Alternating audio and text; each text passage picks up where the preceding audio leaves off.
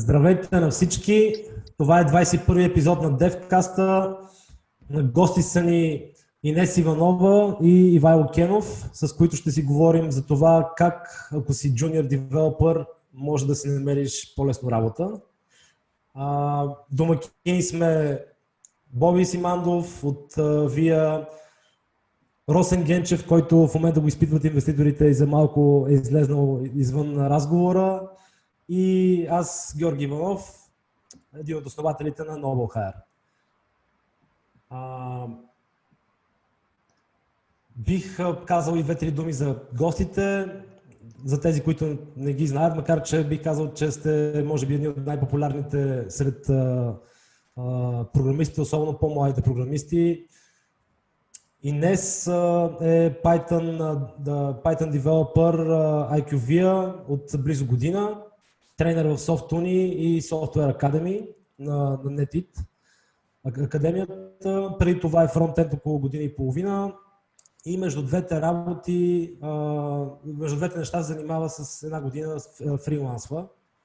И друго интересно нещо за нея, което прави, доколко знам, от сравнително скоро, тя ще го прави, ако не е така. YouTube канала е, който се казва Code with Finesse. на Инес канала. Много, много добро име, признавам. А, Иво Кенов, освен че сме приятели от години, CTO на Softuni, технологичен тренер в Softuni вече от 8 години, без прекъсване, над 1000 лекции, организатор и ментор в CodeItup, които са, което представляват лекции за напреднали програмисти, създател на доста open source продукти за тестване и така. Мисля, че и двамата имат а, доста какво да споделят по темата. Доста пъти вероятно са им задавали тези въпроси.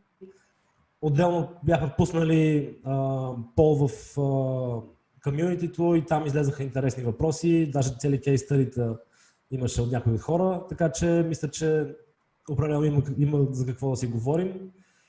И така, бих ви дал думата и на вас, ако искате нещо да добавите от представянето и да кажеш, да, джеба, толкова ли пък е трудно наистина да си намериш работа като младши програмист? Ами ако мога аз да започна, със сигурност не е трудно да си намериш работа, трудно е да промениш начина си за мислене, да можеш да си намериш работа тъй като има няколко неща, които ще споделим по-нататък и двамата и смятаме за важни с Ивайло, какво би трябвало, разбира се, като примерни стъпки да следва един човек, така че да си подсигури по-високи точки на интервютата. А, благодаря ти за представянето на канала. Скоро-скоро бих казала, че има година и нещо вече. За съжаление не съм много редовна, но винаги, когато мога, качвам, така че опитвам се от време на време да апдейтвам с някое ново интересно видео. Благодаря и на вас за приятната покана. А, Иво, как се казваше твоя канал в YouTube? Че... Моят канал е със супер странното име, което не може да се запомни никога. MyTestTSP.net се казва. Там има над стотина видеа вече. Утре се скеджил на още 20 Моля? Виждам, че имаш към 5000 субскрайбера. Има, да. Даже доста чужденци започнаха да ми пишат по LinkedIn да ме питат защо не съм качвал видеа от една седмица и някакви такива неща, което означава, че разрастваме лекциите в чужбина. Иначе аз да благодаря за поканата. Много интересна темата и на мен ми е малко и като болен топик, защото като преподавам на хората, а, и постоянно има хора, които не са запознати с индустрията, постоянно задават въпроси, имат супер грешни и нереалистични очаквания и се надяваме сега с този девказ, с Инес и с вас да успеем да им разкажем нали, каква е реалната ситуация и какво трябва да направят, за да се подобрат малко. Защото много хора очакват, че след една година курсове лесно се намира работа, но това не е така и не е проблем в случая според мен, че вече има супер голямо пренасищане и че няма места за работа, защото както ти спомена от едно кейс стади точно под поста, един човек каза, че за последния, последните 2-3 седмици е ходил на 10 интервюта, което според мен не значи, че няма места за работа. По-скоро кадрите трябва да се постараят малко повече. Но след малко ще дадем повече детайли. А, а добре, а кои са най-големите всъщност митове в, а, за по-джуниор програмистите. Всъщност, че, че нали, аз това, което съм чул, едното е Ами как да отида на, да започна работа, като те всички мислят работен опит. Нали, това е пълна класика. Аз пък, нали, това е първа работа, как да имам опит. То не е само за програмисти, бих казал, че за доста професии това въжи. А, и как а, всъщност се залъгва тази част и въобще има ли такова нещо като работния ми опит започва като а, подпиша договор с първата ми компания или той започва и по-отрано? Моето мнение е, че в случая работния опит трябва да започне много по-отрано.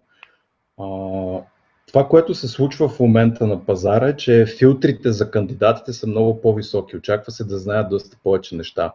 Другото, което ми прави впечатление е, че хората ръшват през курсовете, в които са се записали, което е малко или много нормално, защото за една година не се става лесно специалист. Каквото и да се захванеш, няма как само с толкова малко време ти да станеш годен за production environment по какъвто и да е начин.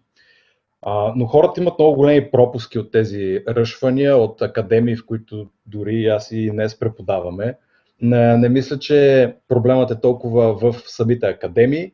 По-скоро проблемът е, че хората очакват, че след като завършат и вземат една хартийка, един сертификат, те са супер и те са готови за работа. В общия случай те не са готови за работа, в общия случай те трябва да направят още екстра степс. Нали, тук не говоря само за неща като изготвяне на малко по-добро CV. Говоря за неща като добра идея е един човек да седне и да си щупи главата с някакъв по-интересен проект.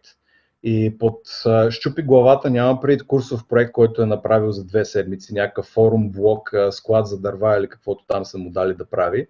По-скоро имам предвид нещо, което в продължение на 2-3 месеца този човек да си, го, да си го надгражда, да си го развива, да си измисля готини, интересни, чаленджинг задачки.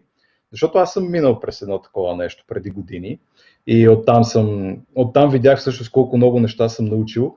Но идеята ми е, че не само да го напише и да го публикува в GitHub и да го линкне в CV-то си този проект да му помисли как да го оптимизира, да помисли ако този проект се ползва от хиляди човека, какви биха били проблемите, да помисли нали, някакви challenging coding таскове вътре, да го деплойне някъде.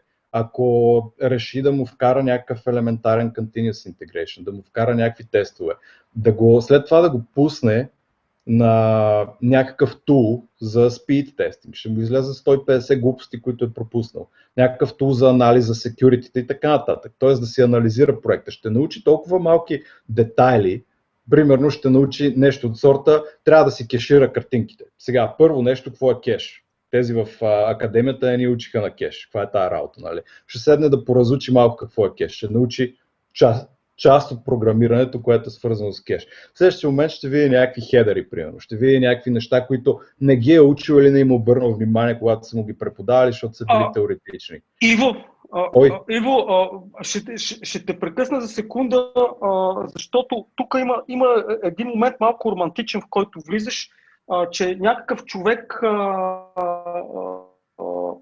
има проблем с кандидатството на работа изведнъж почва да мисли супер рационално като тебе. Ще трябва да направя това. Ще... Да, да, да така е. Аз за това го казвам лайв пред толкова много хора. Да идеята ми е. Хората мислят, че е коренно различен, което. Да. да. Това, което съм забелязал, че маркетинговия модел на академиите и школите а, е, че изкарваш а, нещата и излизаш готов специалист, който почва да, да работи хората отиват, кандидатстват на няколко места и се отчаиват, защото никой не им казва, самите фирми не им дават достатъчно фидбек. На мене, всъщност, аз съм инициатор на този разговор, защото пет човека, минимум, нали, не съм ги записвал, ми са ми се обаждали без да ме познават през DFBG.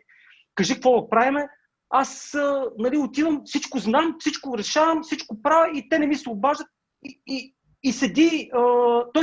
може би правилната концепция, финалната стъпка, когато се взема дипломата, да, да, да се направи един курс за това какъв е реалният свят, но, но това, ако го кажете, пък ще ви наруши, как да кажа, нали, изключително грешно, грешно се, се, се постъпва, като се създава иллюзията, че можеш да си намериш а, а, веднага работа. Тъжната истина, която трябва да пише с големи букви, че индустрията няма нужда от джуниори. Това е тъжната истина. Казвам го като предприемач, защото ти в един джуниор трябва да инвестираш времето на един mid-level или на един синьор, трябва да го направиш поне 6 месеца, а, след което трябва след Роска? Роска? Този човек може всеки един момент да си тръгне. Случва някой път, да. Значи да прекъсвам, Рафле, а, дали обаче индустрията няма нужда от джуниори или стартъпи или AKA екипи до 5-10 човека, на тях има по-трудно да, да, да, да утилизират по-добре джуниори.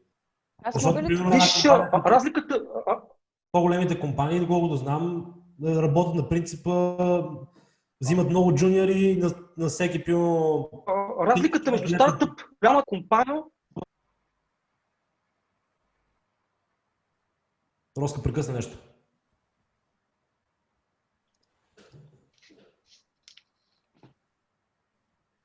Да. А, секунда само, пише изписана. нали, аз не, не, не, не слагам а, комп, а, линия толкова рязка между стартъпи, какъв, какъвто работя аз и големи компании. Чувате ли ме? Да. Да. да. А, защото така ли, че голямата компания е структурирана като много малки стартъпи. Нали? А, един джуниор е, е, е, е разход винаги а, и това, че големите, разликата е, че наистина големите фирми имат малко повече ресурси. За тях, примерно, загубата на, на, на Пенчо, че са го обучили, че той точно отишъл в конкурентна фирма, не е толкова голяма, на, на малък скел. Обаче, примерно, ако вземеш 10 джуниора и от тях инвестираш голямо количество време да ги тенеш и после ги загубиш, защото нали, другия момент, който ще да кажа, флуидността на, на лечение на кадрите. Да, много е трудно човек да, да възпитава лоялност и самата фирма да е лоялна към човека, но, но има едно, едно недоверие покрай тези скоци, пък, които, за които до някакъв степен са респонсибъл агресивната политика на рекрутерите, защото, примерно, един, един човек, който просто си напише, че познава някакви технологии в LinkedIn, получава 250 реквеста на седмица за какви ли не оферти. В един момент той си казва, еми, чакай, що да напробвам това? В момента, в който той е... Тоест, много е, как да кажа, много е трудна ситуацията. Истината е, че фирмата има нужда от синьор, човек, който след една седмица почва вече да си изкарва заплата. Нали? А, всичко останало е много, много, много гаден бизнес нали? и може, може да, се, да се прецакат нещата. Нали? И аз лично винаги съм защитавал политиката да се инвестира в джуниор. И в голяма, и в малка, и, и насякъде, но, но, е, но е тънък момента. Нали? Тоест, ще ми се, ще ми се, ще ми се академите, тук това не е въпроса, просто мнение, някакси да, да се тъпнат експектейшените, че трудното те първо предстои, когато, когато вземеш тъпията. Това е едното нещо. Аз другото ще го, ще го зачеша след малко, защото имам наблюдение над самата подготовка на джуниорите. А, дори не би казал само джуниори ми, по принцип на хората, които излизат в последно време но това е друга тема, която просто ще... Та, идеята ми е да има едно взаимно разбиране между хората, които се работа и фирмите, фирмите да дават фидбак. А, нали, а, защо не са го приели някой. Не просто защо. Те обикновено казват този бич няма да ни върши работа. Твърде много ще трябва да го учим. Не, че е лош, симпатяга е, знае, но просто много голяма играчка. И, а, и човек, хората се отчаяли на мен, примерно от момчета, които извинете, той беше вече на границата да се откаже. Нали? Той казва 10 интервюта, вика къде бъркам, нали? в soft skills ли сбъркам, в това ли, онова ли, трето, четвърто. И много, много е кофти проблема с а, това. А, моето решение нали, на, на, на това нещо, аз не искам да изземам сега половин час да говоря и така нататък, е много сходно с това, което казвам. Нали, покажи ня... нещо, което е екстра усилия. Примерно, аз им давам задача на при чат. Идва човек и е направил просто един чат. Нали. Нали, да, чата работи, направил NPM install socket.io, има чат. Обаче, добре, малко стара, бе, стални го е, служи му, докеризирай го, служи това, което Иво каза. Нали, имаш толкова много начин да покажеш класа, или дори, дори да се ги осрал нещата, нали, да, да, да, се види, да, да се види, че си полага усилия, а не просто минималното което е просто си изпълнил задачата. Хората, които просто изпълняват задачата, се дисквалифицират.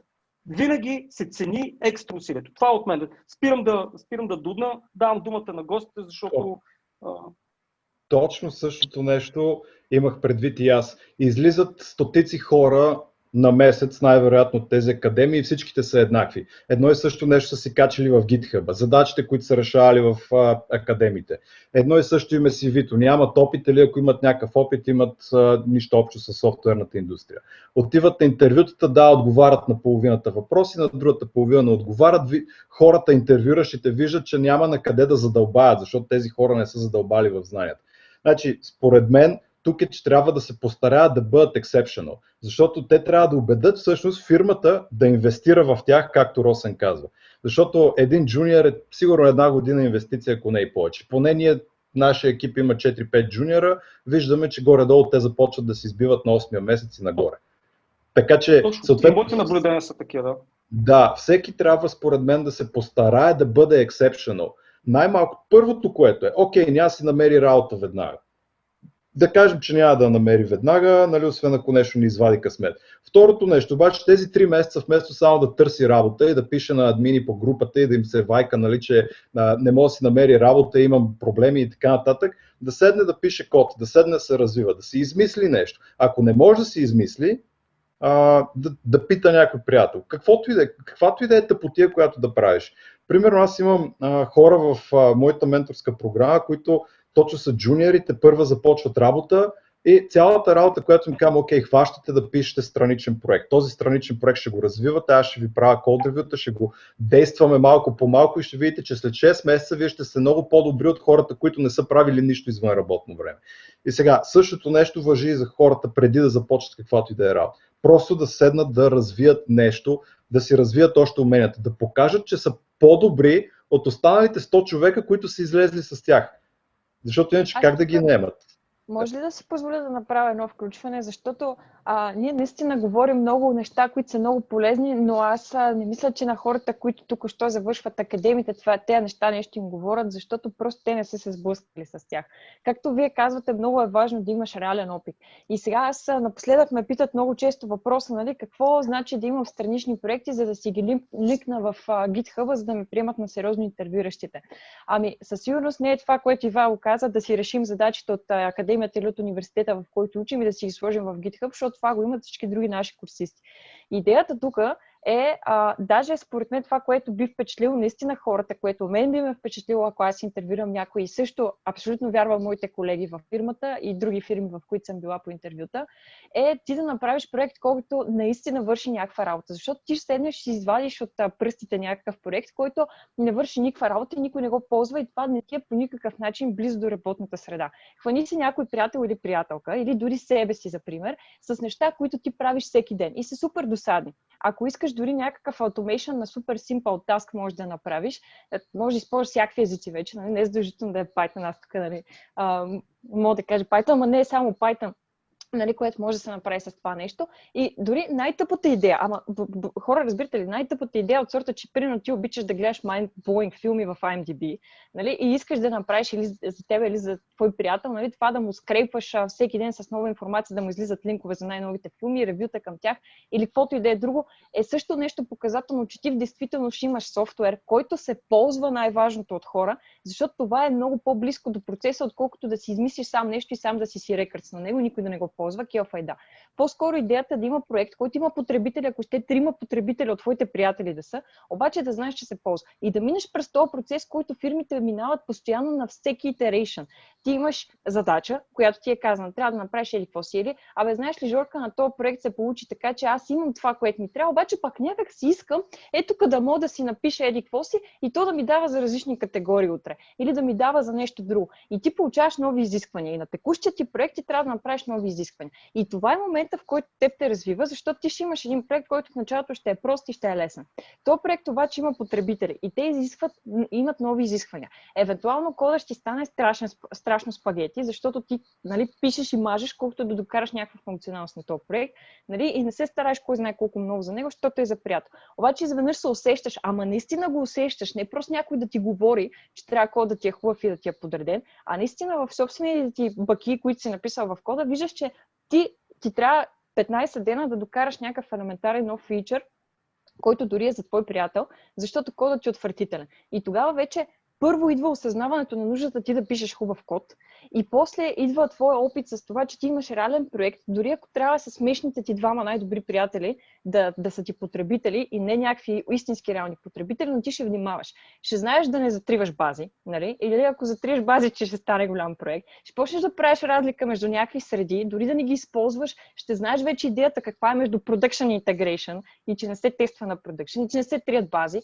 И някакви такива много малки детайли, които всъщност започват от такъв проект. И може много добре да създадеш услуга на твой приятел, разбира ти плати за това, но ти да имаш тази идея да започнеш от някъде с истински клиент, който да има реални изисквания.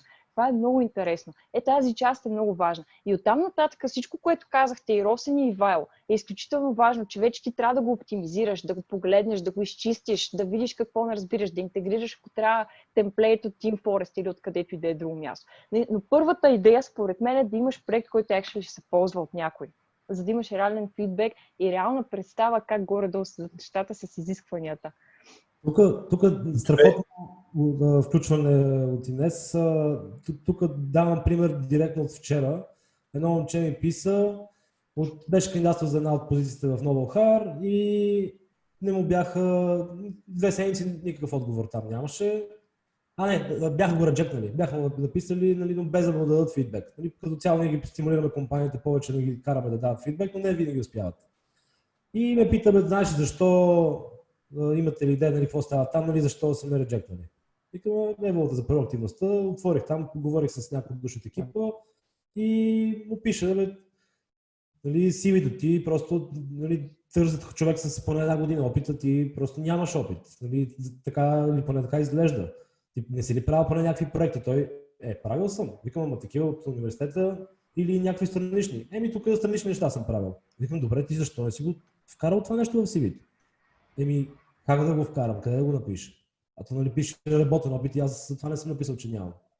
И тук е интересно, и това съм го виждал и преди още в Енхенси, като действахме, много хора не знаят, че тези неща се пишат в CV-то и ми се струва, че са малки, а, някакси сравнение с това, че съм работил 6 месеца в някоя фирма, бе, ще си вкара това, че е бил барман, ама няма да си вкара проекта да го пише.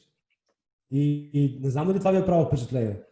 Ами... А, само, само, Жорка, понеже малко ми прекъсна Панчеревски интернет, трябва, нали, искам само да коментирам това, което и днес каза, че, съм, а, че това, което ти предлагаш хората да минават през някакъв цикъл, който получават нови рекламати от истински юзери, е изключително стартъпско мислене. Нали? Тоест, а, а, тоест, подобен човек би бил изключително ценен в стартъпите, защото стартъпът ти нямаш някой, който да ти снася всичко готово, ами нали, трябва да се бориш за всяка една.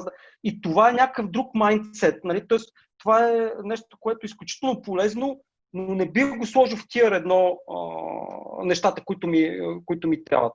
Нали? А, това просто, понеже а, исках да коментирам това, което каза за нещастие ми спря интернета.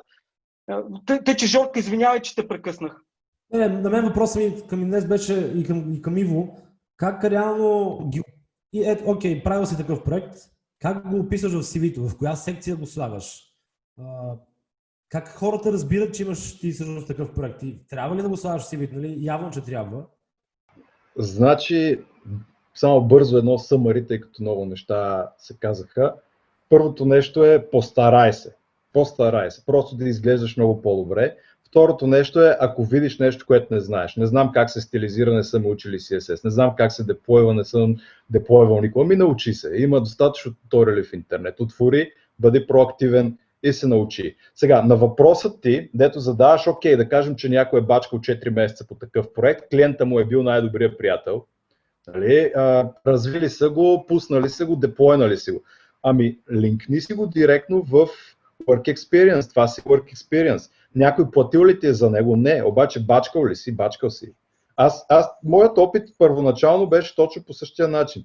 Един приятел искаше сайт за обяви за детски играчки. Аз бях супер джуниор, не, не бях деплойвал, не бях правил абсолютно нищо. Направих му и сайта. Не можех да стилизирам добре, защото ме бива повече в бекенда. Купих една готова тема, интегрирах я, нагласих я, пипнах я. Сложих го това нещо в Source Control, деплойнах го, видях го, че се мотая, когато дойдат 50 човека, оптимизирах го, играх си така 4-5 месеца с този сайт. Слагам ли си го в CV-то? В момента по-скоро не, но тогава си го слагах и се гордех с него. Аз научих супер много неща от това нещо. Първо ме разви като девелопър, Второ, това е actual work experience. Не си взел пари за него, не си работил от 9 до 6 за него, ама няма значение. Развил си се като програмист. Така че директно го слагаш там. Още повече, когато ти нямаш какво друго да покажеш. Нямаш какво друго да покажеш, това ти е най-голямото постижение. Слагаш го. Доста по-добре от барман, че си бил 6 месеца. Разбира се. А, Разбира се, принцип, смисъл. А, това, което Георги казва, нали, то, че си бил барман, хубаво. Въпросът е, нали, че а, може да не специфицираш какви са ти били задълженията като барман, защото никой не го интересува в софтуер.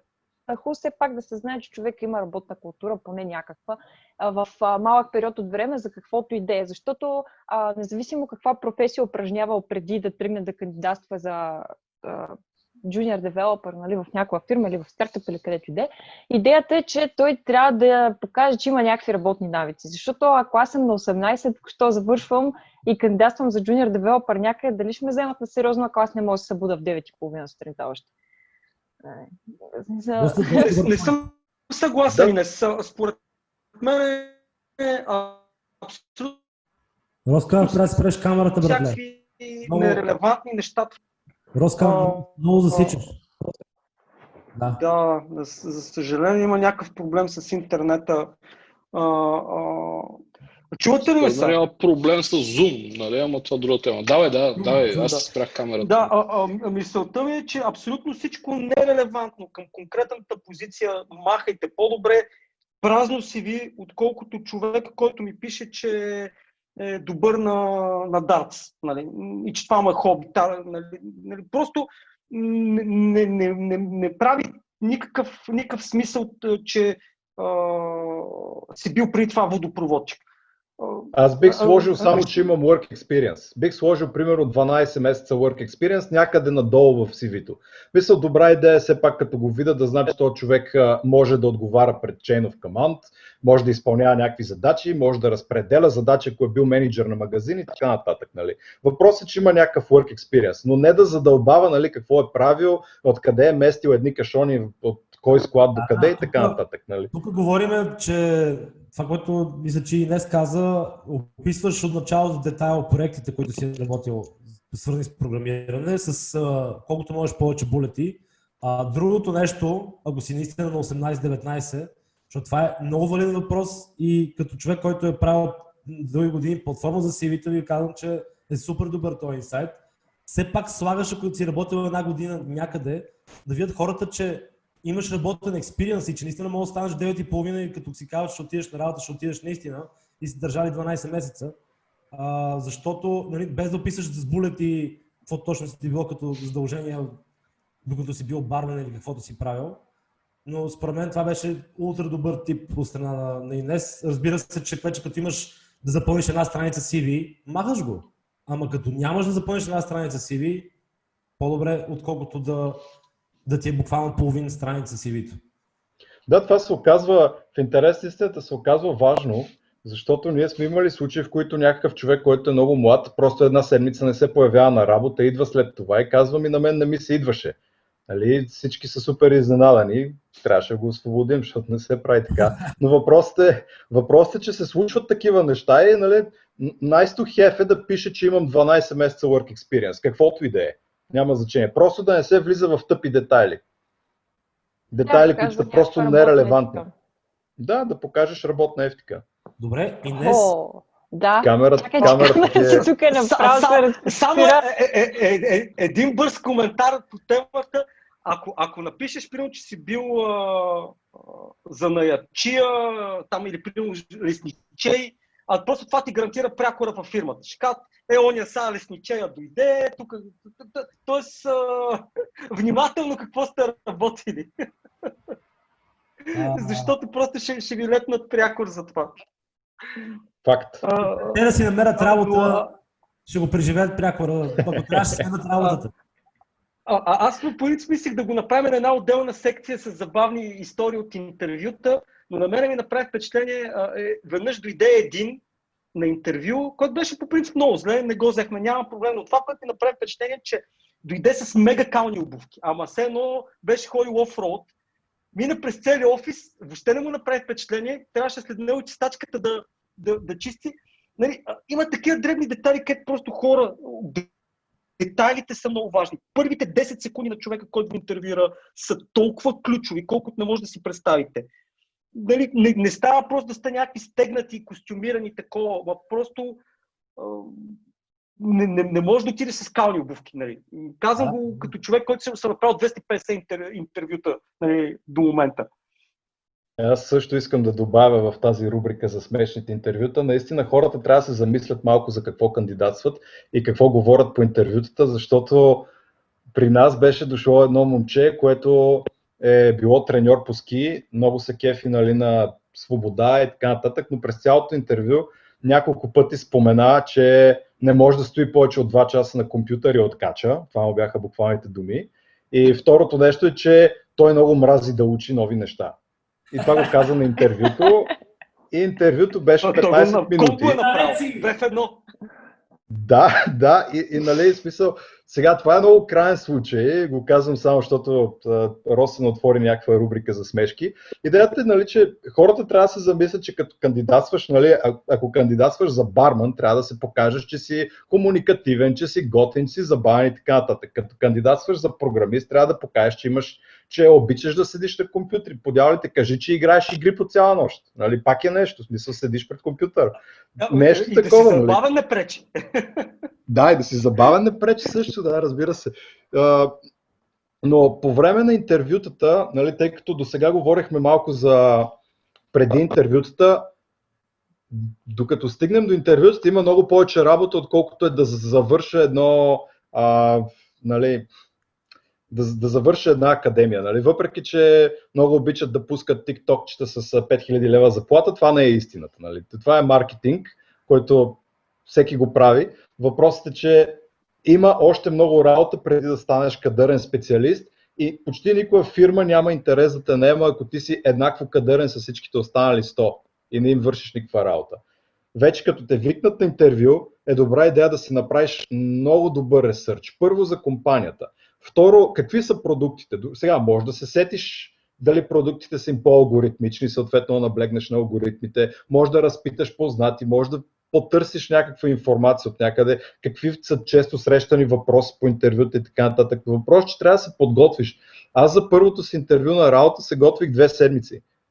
Сериозно се бях спекал, мисля, че отговорих всичко, поне така ми се струваше. Наехаме. Въпрос, въпросът беше, че две седмици аз се готвих само за това как да се подготвям в интервю. Гледах лекции с често задавани въпроси, гледах как да се държиш по интервю, гледах как да се появиш като интервю. Нали?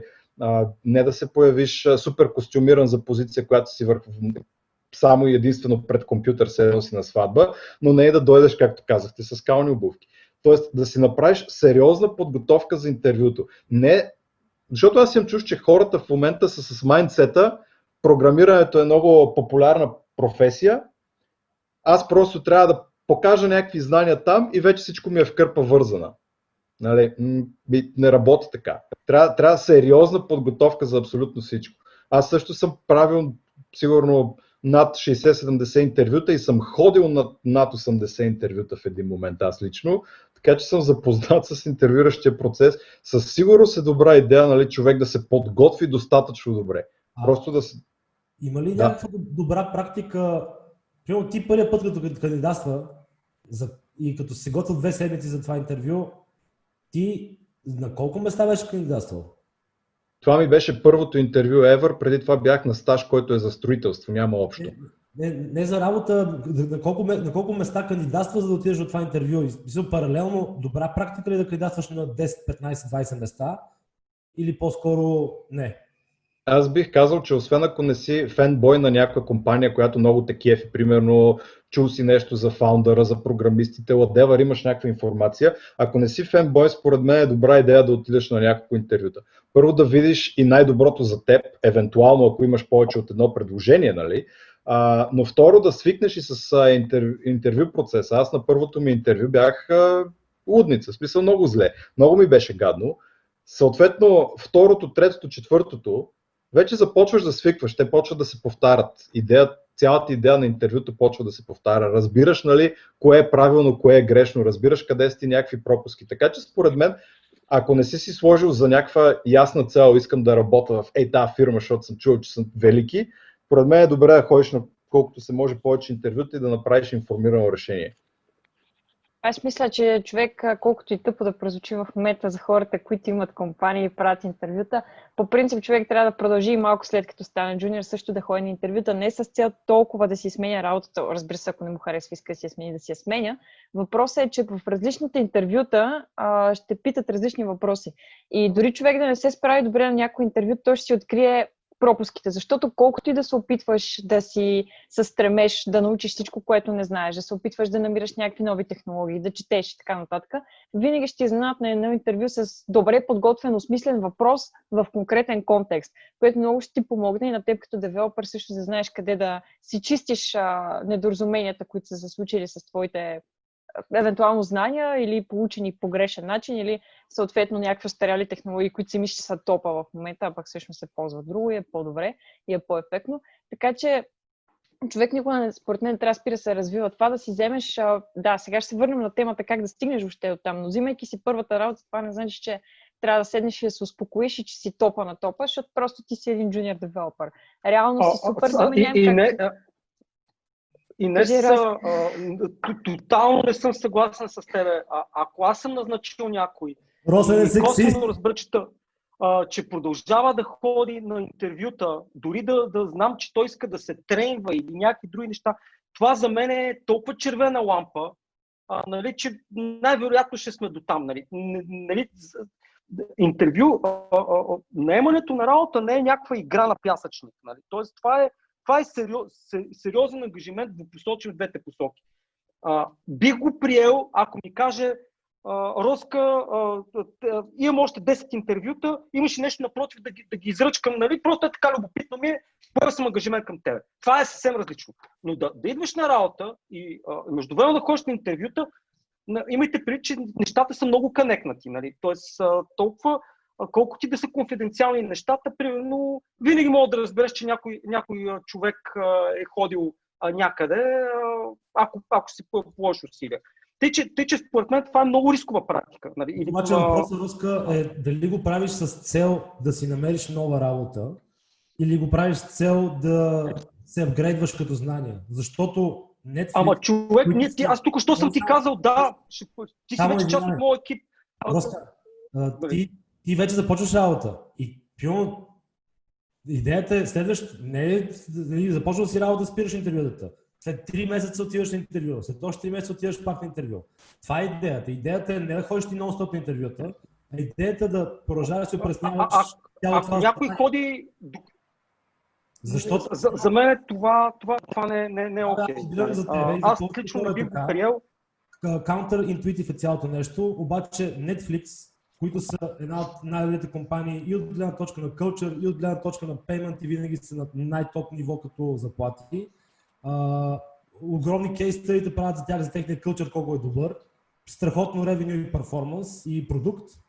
Те имат в културата им задължително условие ти да ходиш на интервюта на всеки 3 до 6 месеца, поне на едно, за да, си, да виждаш всъщност какъв е competitive scape Ако намериш нещо по-добро, където някъде по-добре да ще ти предложат, те могат да, дигнат, да ти дигнат дори заплата заради това нещо, защото те искат да бъдат на индустри максимум.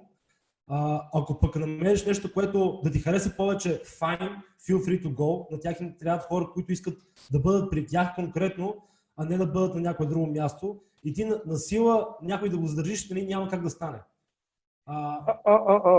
Жорка, това е все едно, примерно да, да, да ти кажат, пробвай альтернативни видове секс. Нали? Тоест, понеже ние сме супер фенси компания, нали, ясно ми е, че Netflix го правят, а, нали, а, но те го правят, когато вече а, най-малкото Netflix могат да, а, да си позволят и с тебе и без тебе. Дали когато Netflix са били 7 човека са го правили, съмнявам се. Нали? Дали когато са били 100 човека са го правили, съмнявам се. А, това е някакъв вид, как да кажа, извращение, което аз не го разбирам. Или си, а, а, или си това е само, че примерно жена ти да те кара нали, от време на време да изневеряваш. Нали, или да пробваш. Нали. Време, И време, пък има такива връзки. Нали. Това е окей. Okay. Нали, не ги съда хората. Росен, аз мисля, аз Росен. мисля, че това би било полезно двупосочно, защото твоят кадър... За връзките. Не за връзките.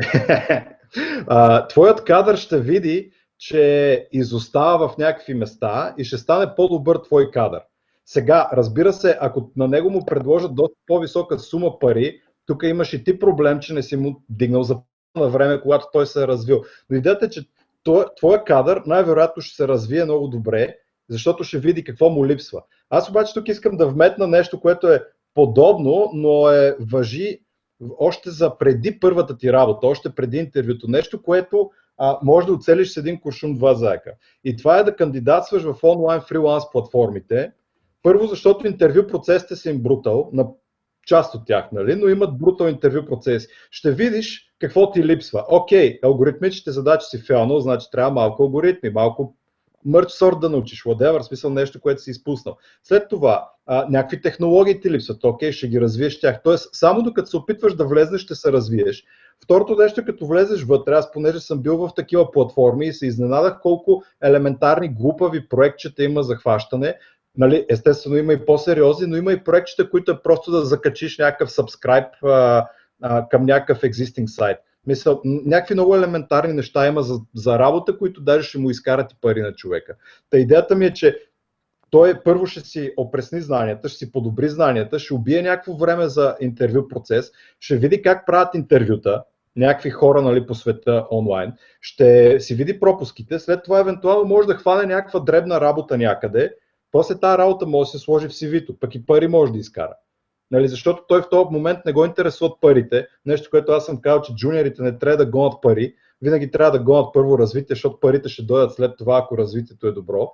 И той може да подбива цените, защото не му пукат парите. И може да хване някакви елементарни задачи, с които да се справи.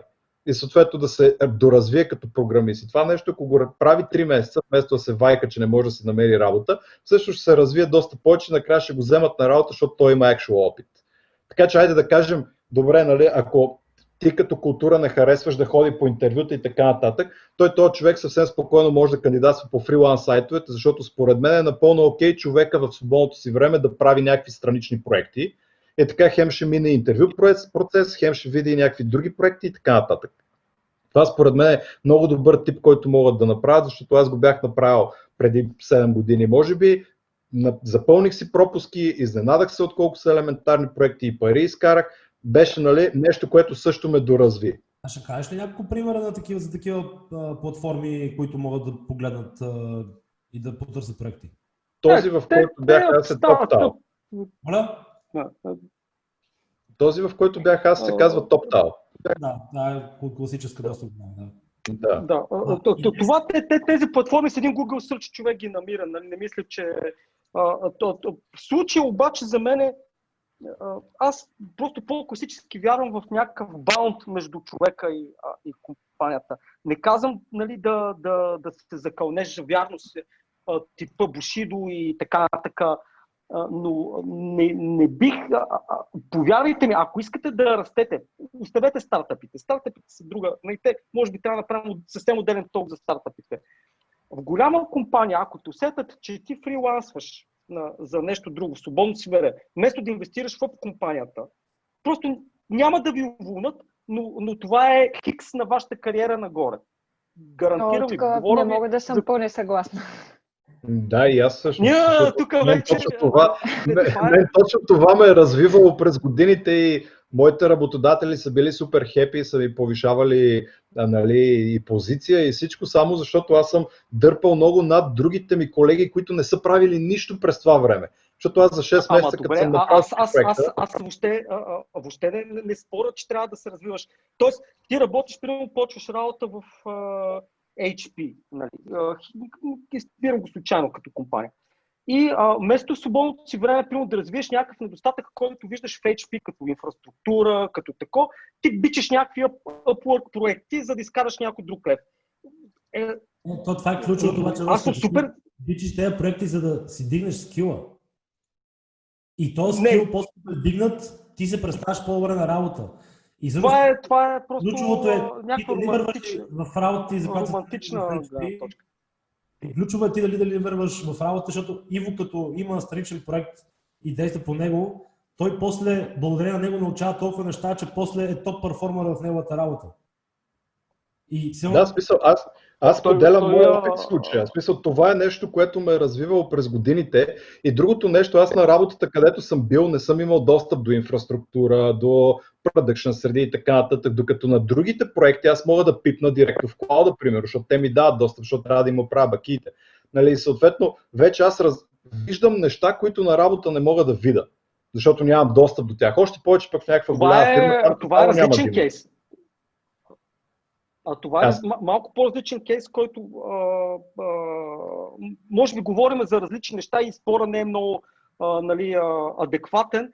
А, за, за мен, а, ако аз искам да се развивам в клауда а, и, и примерно искам да навлезна в а, DevOps частта, защото ми е интересна, а примерно обича фронтенд, аз отивам при преки ми менеджер и казвам, а, искам да получавам а, задачи, които са свързани с това нещо, искам да, да джойвам а, митингите на, на DevOps тима, за да, за да се светна, защото това ми е интересно.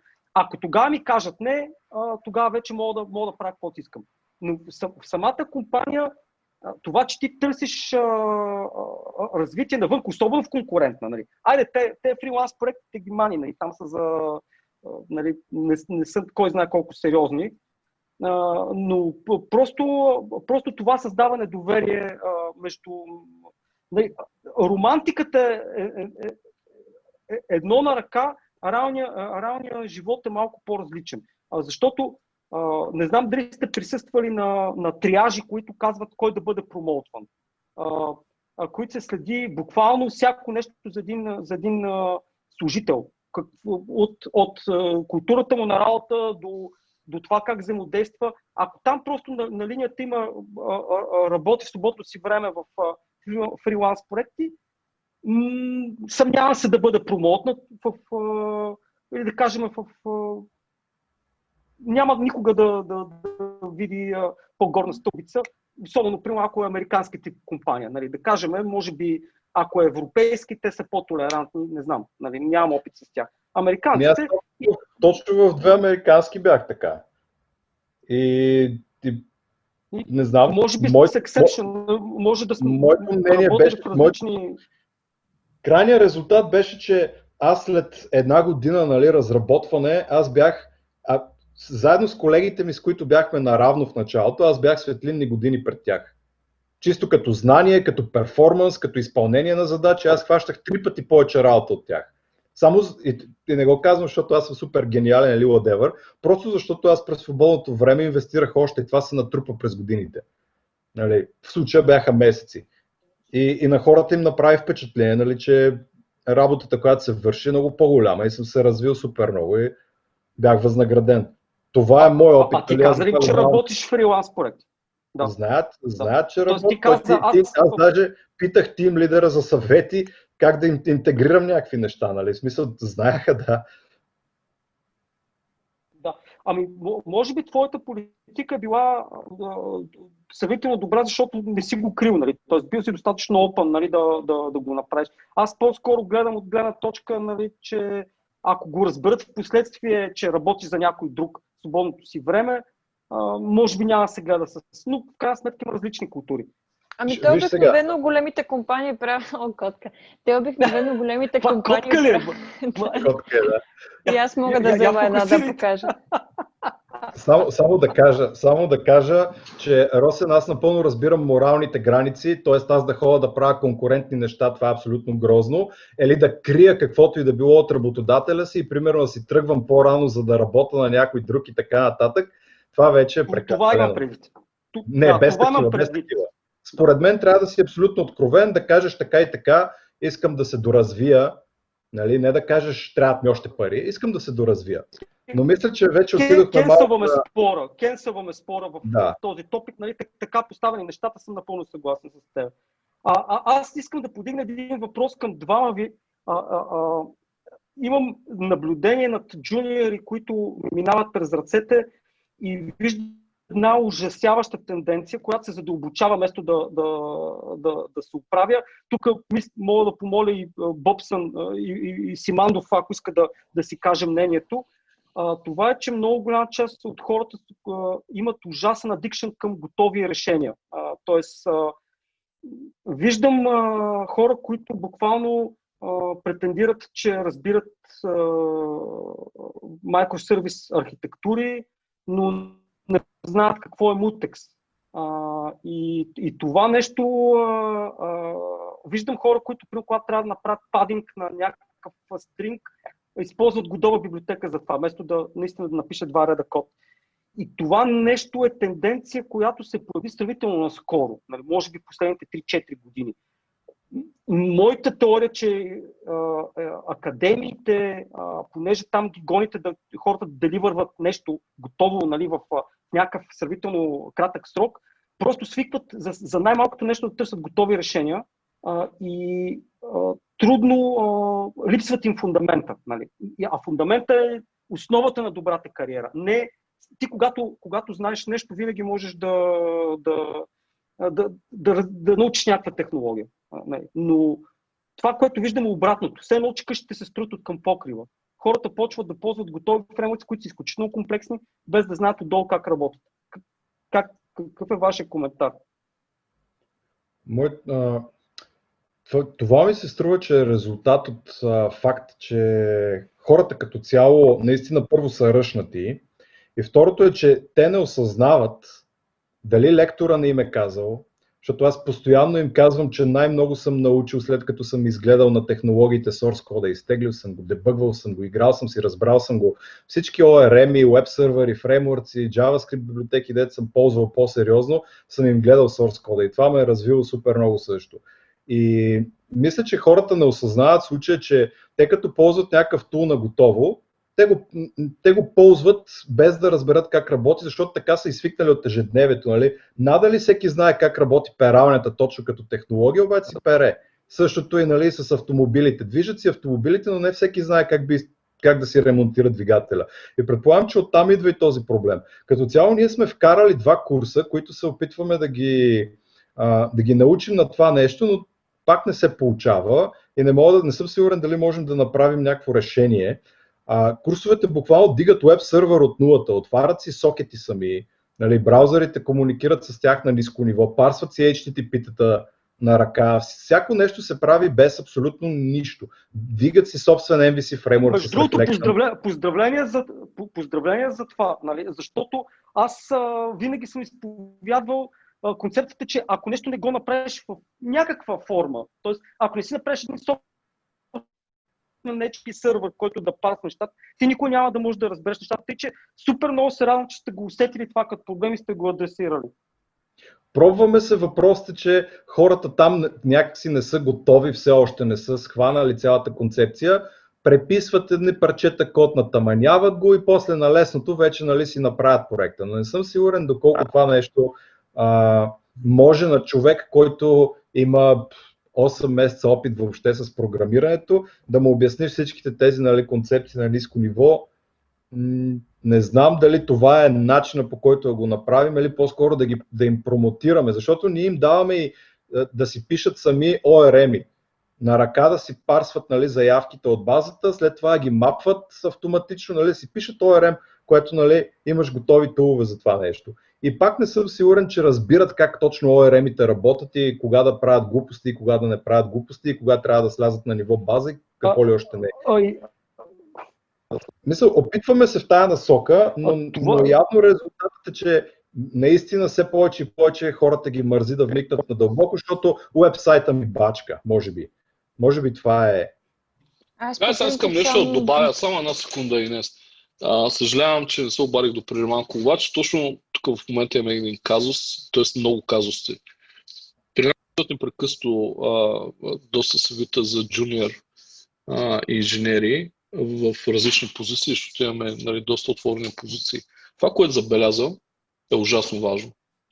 Изключително мърлява работа на Home Assignment на голяма част от хората, които кандидатстват за работа. Мърлява означава не са постарали да вникнат и да разберат проблема, или задачата, която трябва да решат. А задачата е проста в общия случай. Това е масово. И го казвам нарочно, за да, за да се обърне внимание на това нещо. Второ, обикновено решението е скалъпено. Обърнато е внимание, някой седнал, надраснал два часа, надраскал някакви неща, дето я работят, я не. Трето, много често събмитва, защото ние си имаме собствена система, в която събмитва, те се като нали, хоснат Git, GitLab и искаме да следим целия прогрес на един човек, задачата даваме им една седмица. Една седмица. Като задачата, задачите често могат да бъдат решени за часове. Нарочно, нали, да не са притиснати от време, да, да го изпипат. Даже имаме критерии за оценка. Изпипано да е да е написано, да е наредено, да е под, нали, в смисъл да вникнеш в проблем. 80-90% от работите мърлявиня. Буквалния смисъл. И не защото хората не могат. Абе не си дават зор, бе. Просто да. събитват нещо и, и то ще мини. Не, няма да мине, гайс. И ще бъдете реджекнати. Може би ще мине в някоя аутсорсинг компания. В продукт компания няма да мине. Няма значение дали си junior, mid-level, senior. Пък и в senior съм го виждал това нещо десетки пъти. О, ама аз съм супер senior. Аз нямам време да правя home assignment. Аз нямам време. Еми, се вито, аз съм велик. Ми като си велик, покажи го, бе. Що не го покажеш? Покажи го, седни, дай си зор. Покажи, че теб ти пука за това, за което искаш да работиш. Това е зверски проблем, непрекъснато мога да кажа, толкова много нали, хора идват при нас, а, непрекъснато го забелязваме. Непрекъ... И тук нищото те не могат, те могат, те знаят, те знаят просто, ами нямам време. Е, добре, бе, ти кандидатстваш за работа, какво значи нямаш време? Ми като нямаш време, де кандидатстваш за работа? Аз тук искам Работи... да питам само един да, въпрос, кажи. Борис, защото това наистина е много наболява тема и аз по принцип, откакто кандидатствах в фирмата, която работя в момента, смятам, че никой mm-hmm. не трябва да ходи на интервю, ако няма Home Assignment. Най-малкото, което да, е ти да разбереш в тази фирма какво се прави. Нали, на какво да. държа. Защото аз, примерно, да. от този Home Assignment разбрах нали, какви технологии се ползват, защото то ми е да. загатнато вътре в условието. Да. Не иска да впиташ Боб. Аз искам да те питам, обаче те хубаво, като ти го направят това, дори да е някакъв а, код, който виждаш, че човек се е старал до някъде, но не е постигнал това, което ти очакваш от него. Връщаш ли му после обратна връзка? Защото да, сега ти казвам, веднага, защото питам. Питам да. те, защото много от фирмите правят така. Аз ти хвърлям една задача, ти ми хвърляш решението, нито аз се гледам, нито просто ти казвам какво ти да е за не. И хората се стават с един такъв много кофти майндсет. Ами то това, ако въобще го отворят да го гледат, те въобще няма да ми кажат аз какво не съм направил. Едва ли не, нали се чувстват, а, то дори мисля, че не е осъзнато това, защо да се трепя и да давам нещо, което после няма да получа дори обратна връзка, дали е постигнато поне на 10% от това, което... Разбирам те, според мен е най-важното, ужасно важното и в 90 плюс процента от случаите имаме директна, ако не е стигнал кандидата, защото ние имаме пайплайн процес, така нататък, ако кандидата ни не е минал през Home Assignment, ако го канцелираме на ниво Home Assignment, обикновено ми даваме и някакъв кратък summary, feedback, примерно executive summary, бла, бла, бла, бла, бла. Ако кандидата мине много често ние не искаме пълно решение на задачите си. И това е написано. Нашите задачи, Home Assignment са първа, втора, трета, четвърта. Четвърта задача е нерешима. Не, не може да решиш. Ама то това е идеята. Има хора, които се стараят, показват, четат. Много често интервюто ни по време на а, вече видеокола, нали, защото от 7-8 месеца само в видеоколове, дори и за хайринг, естествено, което е нормално, по време на интервюто ние продължаваме разговор на тема задачата. Ние не правим интервютата си като изпит, ние правим интервютата си като conversation. Разговор на тема, я да видим сега как бихме заедно решили този проблем. Ти какво смяташ? Имаме този проблем. Дай идея. Тази идея добра ли е? Дай да развием тази идея, дай да видим онова нещо. Нали? Целта е да работим заедно. Нашите интервюта е, са процес, а не сега някой, ти знаеш и това, знаеш но и ми въобще не пука да не знаеш но JS, Golang, C++, Python или каквото и да е, ще го научиш. Мен, за мен е важно как мислиш. Имаш ли подход за решаване на проблеми? Логически ли мислиш? Не мислиш логически. Имаш ли интерес да работиш тази работа? Ако нямаш интерес да тя е трудна работа. Програмирането е гадна и трудна работа. Много трудна работа. И ако хората не разберат, че трябва да обичат да правят това нещо, никъде няма стигнат. Да, Нищо няма да направят. Няма да успеят. Това е много по-трудна работа, отколкото да караш такси. С извинение, нали го казвам. Не знам дали е по-трудна работа, защото ако не издържаш да седиш пред волани да внимаваш по 12 часа, може да е трудна работа. Не, не, не, друго визирам. Да, друга тема е. е. Визирам, че човек в днешно време, за да бъде добър инженер, трябва непрекъсто да учи, непрекъсто да чете, непрекъсто да пробва, непрекъсто да експериментира. Тези качества, ако ги нямаш и желание да се развиваш, трудно. Може би, ако седиш... Да съм да. По-съгласна от това, което ти каза, просто ще разкажа моят личен опит с последното ми интервю за IQV, което бях. Процесът беше доста дълъг, смисъл поне 3-4 етапа се минават. И първото нещо, което получих, освен разговор с рекрутер, нали, което е горе-долу стандартна процедура, има Home Assignment. То Home Assignment ти е три стъпки, от които всяка от всяка по-сложна. И разбира се, точно това се целеше процеса. И там, както ти казваш, като отидеш с готов проект вече и минеш този Home Assignment етап, вече трябва да го защитиш и да докажеш защо това mm-hmm. е използвано пред другото, защо си взел това решение. Или а, дори да си посочиш грешките, което също е много важно и не знам защо хората, и особено това мисля, че го има в по-напредналите девелопери, не сме да си признаят грешките. Бе. Разбираш си смисъл, абе, значи нещо е буклук в техния код и не го казват. Ми, а той, това майце, е добро той, той, той, той буклука е навсякъде и винаги. Няма код, перфектния код след 6 месеца, той вече е буклук. Той вече да, трябва да бъде препариран. Да се каже. Така е, той, кода има свойство да му хлясва. Като ставите един хляб 6 месеца в къщи, той ще му хляса. Кода му хлясва. Ако не е хамбургер от Макдоналдс. Хамбургер от Макдоналдс never. Uh, или, или, или кода не го е писал Доналд, Доналд Кнут. Той не му хлясва. Да, то, този код няма проблеми. Или, или някой друг подобен. Да, но масово кода на всичките програмисти по света му хлясва. Така че трябва да се, да се показва любов към този код. Стария код трябва да бъде непрекъснато трябва да минава в нови итерации, е, не да се пренаписва, да се подобрява и така нататък. Да, да говорихме си, че е много важно хората всъщност да си изберат наистина няколко компании, говорим за две до три. Нали, е, Жорката преди малко зададе въпрос, който беше свързан с това, че нали, като имаш като кандидатстваш 10 места, ами тя и работата ти, и хома саймата и всичко ще е мърлево. Еми не става. Избери си три места, примерно, или две, и дай всичко от себе си, покажи какво знаеш, какво можеш и защо искаш да бъдеш там. Избери си, ти трябва да покажеш, че искаш да бъдеш тази компания. Да. А, то, то, ще, ще дам една аналогия. Примерно отиваш в някакъв бар, искаш да, да. се запознаеш с някое момиче. Не можеш да. просто наред да пробваш. Нали. Трябва да имаш някакви Еми, критерии. Нали. Еми да, нали. да, избираш си, ти си правиш критериите аз... сам. Вкъщи. а, ако, след, ако 10, нали, ако те отрежа една, после отидеш на следващата, на следващата, нали, ня, шансът ти е никак. Фокусирай се върху тази, която наистина ти харесва, работа. Работа, послушай, за работа какво говори, да. да, послушай какво говори, какви неща и наистина се дай всичко от себе си за, за тази цел. Защото иначе, иначе това значи, че ти просто търсиш джоб. Фирмите да, да, нямат нужда да. от човек, който търси джоб. Имат нужда от човек, който, който вярва в продукта.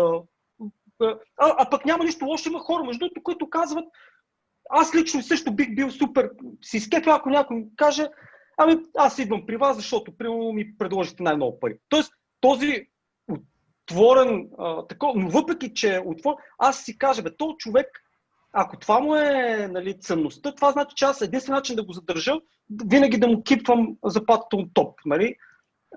Нали, трябва да има някакъв малко по... Това, това, което се опитах да кажа, че трябва да има някакъв малко по-дълбок дълбока връзка между хората, които работят и компаниите, но това е работа и на двете страни. Защото компанията, ако гледа на хората като зъбни колела, които може всеки момент да изхвърли и реплейсне, не може да, да иска такъв, а, такова отношение. Да. А, и, а... казах да продължаваме да ходим на интервюта, точно защото имам такъв опит в такава култура, баш стартъпска, която ако човек не ходи по други интервюта, той просто заминава в една много крива улица, която си мисли, че света изглежда по съвсем различен начин, а той въобще не е такъв. И това много трябва да се внимава, защото фирми като твоята, примерно в която се цени човешкия ресурс като хора, не само като работна ръка, окей, okay, обаче в повечето фирми не е така. Поне такива, които аз съм виждала сега в крайна сметка. А как а, задаваш, да ти питат въпроса каква заплата очакваш, как отговаряш? Това имаше някои души, които бяха питали и това, и аз съм чувал този въпрос много пъти, каква заплата да си поискам. Да, аз ще им дам съвет, ако мога да се включа веднага и искам да чуя нашите гости. Когато си джуниор, не искай заплата на синьор. Показва много лошо отношение и към работата, и себеоценката. Нали? Защото в днешно време хайпа е огромен, IT специалистите получават не знам си колко пари, няма да говоря за суми, идва джуниора и иска... Защо бе? Аз съм имал такива случаи. Защо искаш такава заплата? Може ли да ми дефинираш защо? Ами това е market price. Чакай, чакай, кое е market price? Заплата на синьор, заплата на, на mid ти си джуниор, гаде, в смисъл има толкова много неща да учиш. Добрите джуниори имат добра оценка за себе си. И, и, и, и фирмите биха инвестирали, ако те започнат от едно, от едно доста така по-низко ниво, особено финансово, и се развиват нагоре. Нали, а, това, е другото, това, това въжи не само за джуниорите, Бобсън. Това, а, това въжи за всички, по принцип. Да. Човек да има правилната самооценка и да не, да не си е вирнал носа а, е много ключов фактор за това да расте нали, и да бъде нет. А, да. Тук съм на 1 милион процента съгласен с тебе. А, а, проблема с парите а, е важен да се дискутира, но според мен е ключов фактор е хората, които искат работата да не го слагат като топ приоритет. тоест, той може да каже, а, нали, това са ми очакванията, но ако или понеже нали, усещам, че при някои технологиите не ги познавам, тези очаквания могат да, да, да, да, да ги имам, когато, примерно, покрия вашите изисквания. Това не ще ти гарантира работата. Това изречение ти гарантира работата. И те дори, дори няма да се опитат да. да а, пазаренето, а, а, вие колко давате, а, а, ние колко вземаме, ама за тази позиция какви са нещата, не, харесват, не, не, не се харесва на хората, които интервюират. Аз, примерно, едно от нещата, които съм ползвал като концепция, е, виждам го, че човек, човек е много кадърен и му казвам, ще ти дам 30% повече от предходната работа. Точка. Нали, за, ако няма да, човек очевид... Ако няма е трудно, да. Тогава според мен джуниорите наистина не трябва много да... Според мен един джуниор, нали, аз лично бих маркирал работата в IT сектора като 800 лева на година опит. Тоест човек с 10 години е 8000, човек с 2 години е 1600. Не, естествено, има коефициент, който някои хора могат да 10 години да ги направят за 3 или за 2 но няма, нали, те са изключителна рядкост. Тоест човек, когато почва някаква работа, трябва, трябва да, да, да, да, да му се седнат expectation за джуниор, че Ама не бе, колко, под 2000 да, бе, Роска, Роската е прав. Колко получава един доктор, бе? колко получава един адвокат? Като започне, като излезе от... Той е учил 6 години, адвоката или доктора. И отива още 6 години прави практика.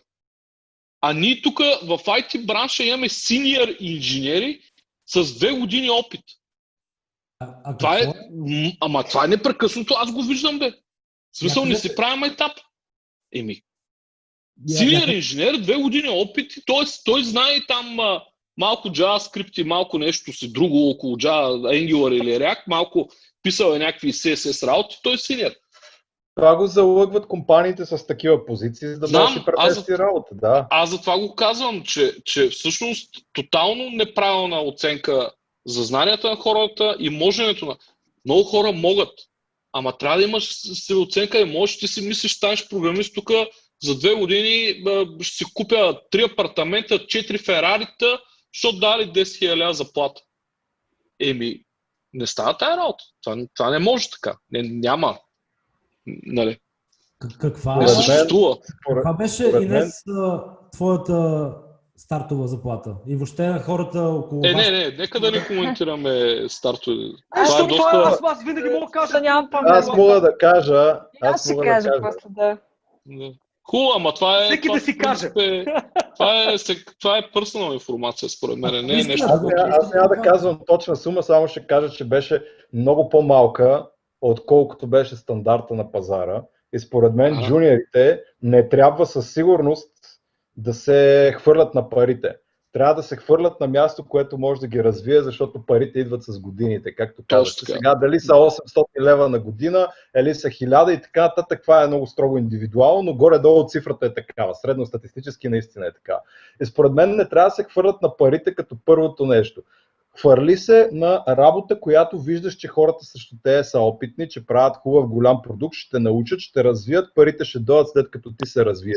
Не се хвърляй веднага на лудите пари. Това е просто абсурдно. И аз просто видях, че компанията може да ме развие, тим лидерите могат да ме развият и това, че получавам доста по-малко пари, еми голям прас. В момента, нали, 8 години по-късно това нещо се е избило, защото първите 3 години аз съм имал луд ментор, който ме е направил велик. Нали, съответно, това нещо оказва влияние, според мен. Когато прекалено, прекалено много маркетинг и глупости има нали, с а, супер големите заплати и хората нямат ясна оценка, но според мен джуниорите просто трябва да се научат, че парите не са а, на тяхното ниво, парите не са нещо, което ще получат веднага. И най-малкото правят и много лошо впечатление, що ми Боби така го каза, нали, доста се е издразнил. Според мен някакъв правилен отговор е да кажат каква заплата биха искали да получават след време, след като се докажат. Нали, ако искаш 2000 лева, ако искаш 2500, кажи, че очакваш 2500 лева след хикс години, след хикс месеци, след известно време, когато се докажеш, когато се научиш, когато видиш, че фирмата може да разчита на теб и вече си пълноправен работник вътре и не заемаш синьор време да те обучава. Но до тогава би работил на всякаква заплата, която ги устройва по бюджета. Тоест, ти не се подбивай цената като човек, защото това е гадно. Тоест, не, не казвай нарочно по-малки пари, защото това след това води до кофти, а, до коф, кофти емоции в тебе, че не взимаш сериозни пари. Обаче си дай expectation които искаш да получаваш след като се докажеш и се докажи. И тогава вече ще имаш и по-добрите пари. Ама това според мен е много трудно да се... Оп.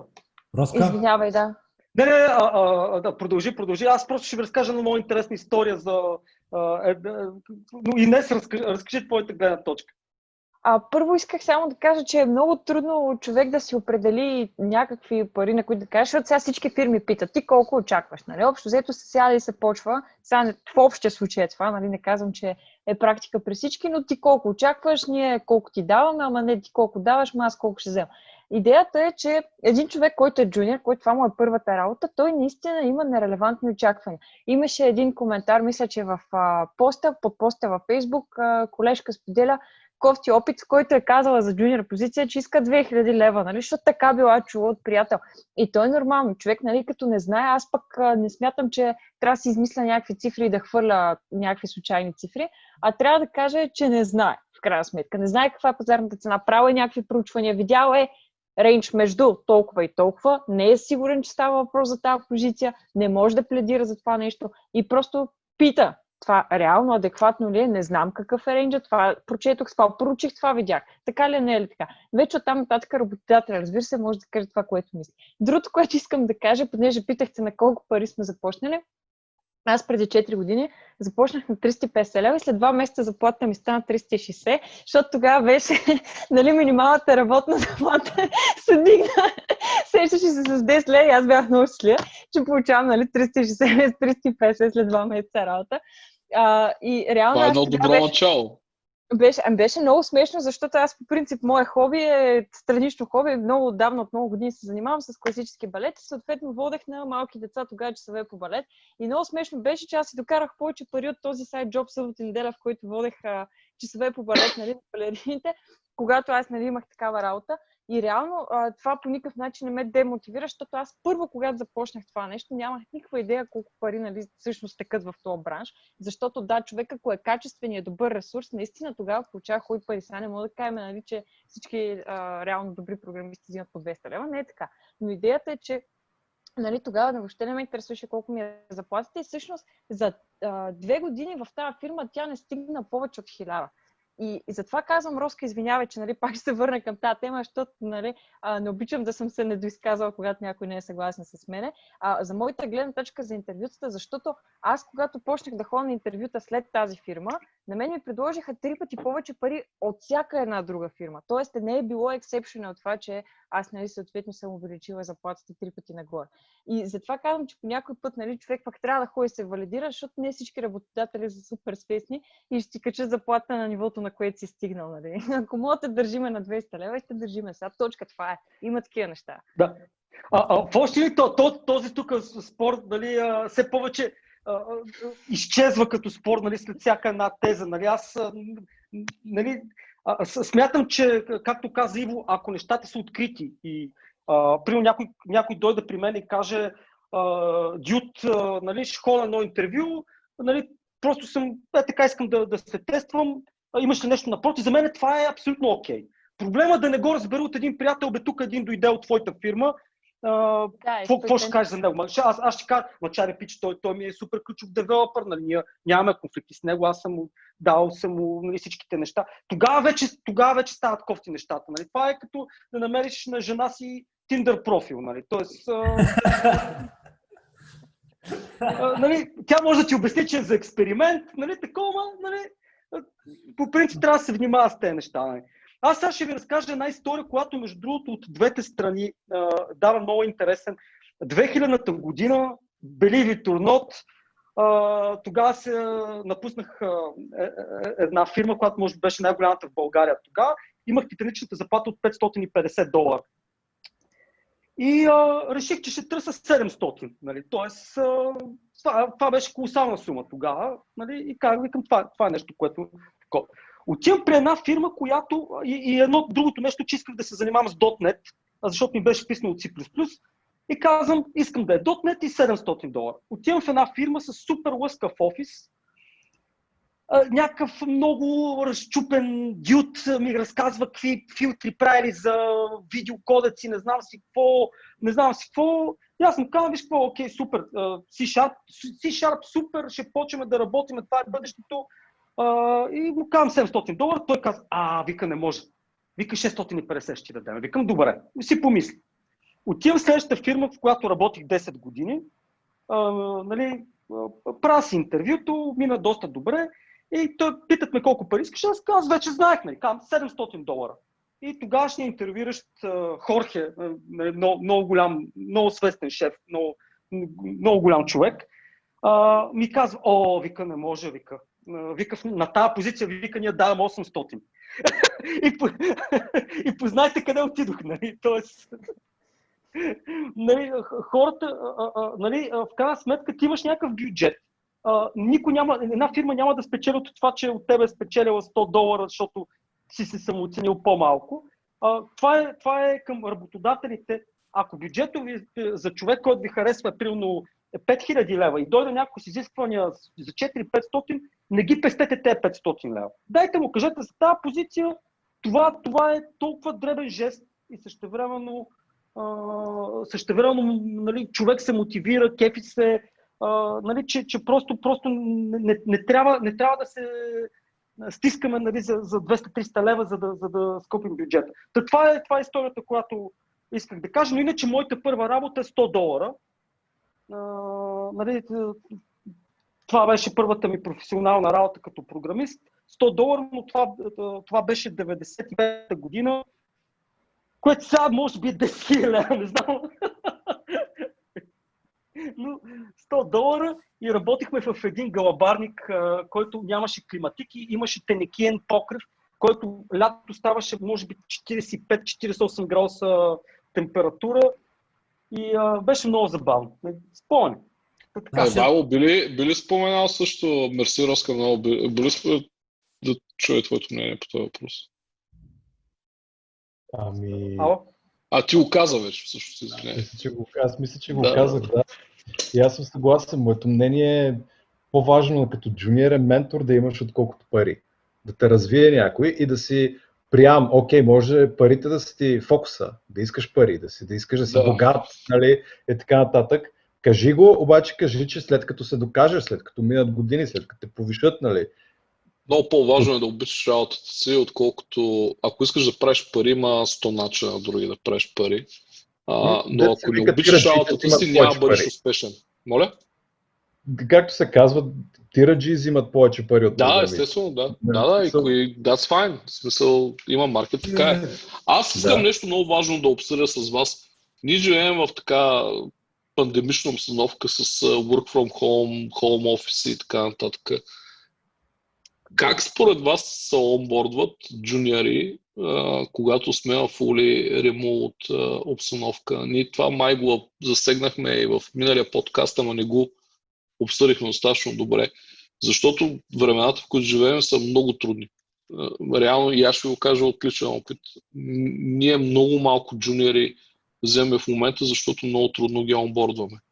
Много е трудно. И какво мислите по този въпрос? Това наистина е много трудно. Ние точно в пандемията наехме трима човека и сега пак Джуниори. се върнахме обратно вкъщи и тримата са джуниори, да, с малко опит точно по такъв вид проекти, които са работили сами, което точно споменах, нали, че ги е спечелило спрямо останалите, тъй като Да. както ти каза и при нас интервютата, от 30 проекта, 3 са написани като хората, другите са тотален буклук. да. Другите дори не следват стандарта на C-Sharp, смисъл смешно е, да. Както и да е. Съответно, съответно тези, тези хора им правим всеки ден първо обща среща, правим за целия екип, за да си говорим глупости. Губим малко време, но това ни прави малко или много някакъв тимбилдинг. Просто си говорим глупости. Кой какво прави, какво е гледал, какво е играл с Да, нощи. и ние, ние правим също, в принцип, да. Да. Отделно от това, нали, това да, да интродюсне малко джуниорите като обстановка, защото наистина е много трудно. Второто нещо, което правим е ментор. Всеки джуниор по принцип си има ясно назначен ментор, който му дава задачи, следи го и така нататък. И те си се чуват вече всеки ден да обсъждат задачи, да си правят код ревюта. За съжаление, това нещо излиза доста скъпичко, нали, ако трябва да сме честни, но просто нямаме друг избор в момента. Няма какво да Тегло направим. е. Това е Тегло е много. да, това е нашия подход. Конкретно на нас ни трябваха по-регулър към, може би, синьор вече хора, но не можахме да намерим. Не можахме да намерим хора, които ни харесаха, пък имаше джуниори, които бяха просто много потенциални и затова решихме да тръгнем с тях. Но онбординга е труден. Да, много, много. И то все по-трудно ще става според мен, ама не знам. Дано да, да... Трябва да се научим. В смисъл, ние, ние го обсъждахме нали, път. Трябва да се научим как да го правим по-добре, по-структурирано, асинхронно и така нататък. Но без... А, еми, всичко трябва да е в Go рутина, да. Дори е- anything should go in. Go funk. Нашия, нашия приятел Стилгар пита въпрос как да си намериш работа като джуниор програмист, ако си от Асеновград. Аз имам човек там, Като, който Като държи целия град. Аз го вземам веднага, ако знае Go и иска да пише на Go. Не може да не знае Go. А, не, а, моля ти се, не, не го вземай, ще, ще ти мрънка за те, пусти ексепшен и ще кажеш, че без тях Е, не е? може. Да, ще пише и Ферър, голяма работа, той е кръста. Anyway, А, а, реал, реално, а, да, тази, тази тема с... А, защото и без това ремоут, противно на очакванията, е доста трудно да започнеш заради факта, че бе, тая работа си има тънкости. А сега, наистина, за джуниорите в този контекст е още по-сложно. И това, което сподели Иво, а, е доста готино и това, което каза и Боби, че си прави такъв тип а, митинги, daily meetups. Всъщност, вие целият Да. екип ли си правите daily meetups или с джуниорите? Към мен ли е въпрос? Не ми към тебе и към Иво. Ми, към мен е, Да, целият екип, да. Да. И ние... Всички, всички влизаме в един Zoom митинг и си говорим глупости, някои свират на китара, някои си показват котките, кой каквото умее, нали? Колко време продължава този митинг?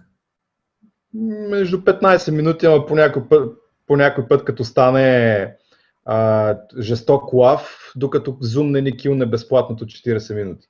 А, а вие колко, Да. колко хора сте? М, 13-14 човека горе-долу сме. Да, това работи, защото ние станахме вече около 25-6, скоро 30. Аз е, до сега бяхме винаги целият екип, но то вече виждам как започва да не работи. Нали, при различен скел и сега да. мислим, обсъждаме, примерно да го разделим, да имаме така наречените миксирани uh, morning coffees, uh, защото не, те са регулярни. Ние, ние го правим сутринта от 9.30 до 9.45, 15 минути. И по време на пандемията го правихме всеки ден. Сега го правим а, два пъти в седмицата. Защото той малко и писва, нали? Обикновено целта е да си говорим за неща извън работата. Както ти каза, нали? Покажи Да, си защото- котката, нали, и така Точно. нататък. Защото това нещо... Пак на- покажи си котката, има някакво Котка. много двойствено значение. Са- Е, да Покажи. Не, защото днес А. кот, докато бях в кол и, мо- и нашата котка минаваше зад гърба, и така обикаляше прекъснато. Това, това, ако знаеш колко ми се случва на лекции от как вода от вкъщи, просто наистина. Ей, да, Ами, нормално, да. Идеята на тези митинги е точно това, нали, малко социален контакт, който в офиса го има, да си лафите глупости. Но защо не го направите на някакъв рандомизиран принцип, някаква томбула? Днеска са тия 10, утре са тия 10. Да, да. Ние имаме Доналдс, между другото. Знаеш, това е, защото по принцип вие, вие сме близо 8-900 човека across the world. Нали? Това е глобална, огромна компания. И там е много, много готово сме го организирали, че в Slack или не знам къде е, може да си теглиш Donuts и си избира рандом принцип, с който ти прави митинг. Може да го познаваш, нали? нямаш идея къде е, що е, с какво занимава. Е, ти мога видиш нали, в профила му. Но това е готино и така всяка седмица може да си правиш донатс, да ги наричаме един, два, един, един, два, три пъти. Искате И е голям фан. Дай да... да, да се ориентираме леко към затваряне на темата, като ми се искаше всеки от гостите, който има, разбира се, такъв опит, да сподели някаква много готина история, която е чул за някой, който си е намерил първата му работа. Някаква по по-креативен начин. Аз, между другото, мога да започна директно. А, Добре, а, стреляй, имаш 5 минути. А, аз това съм го споменал и в други подкаст, подкастове, въобще някакви други интервюта. Това много ме беше впечатлило. Помня, че имаше една програма а, от МОН, която беше, даваха ни, държава даваше пари, за да наемаш стъжанти. И наехме едно момче на 16 години, Джон Танасов. А, беше за, за дизайнер роля. И на първи му работен ден идва неговия съученик Сашо, който продължава и до ден днешен да работи в Enhensive а, и който всъщност е бил ученик на Иво Кенов.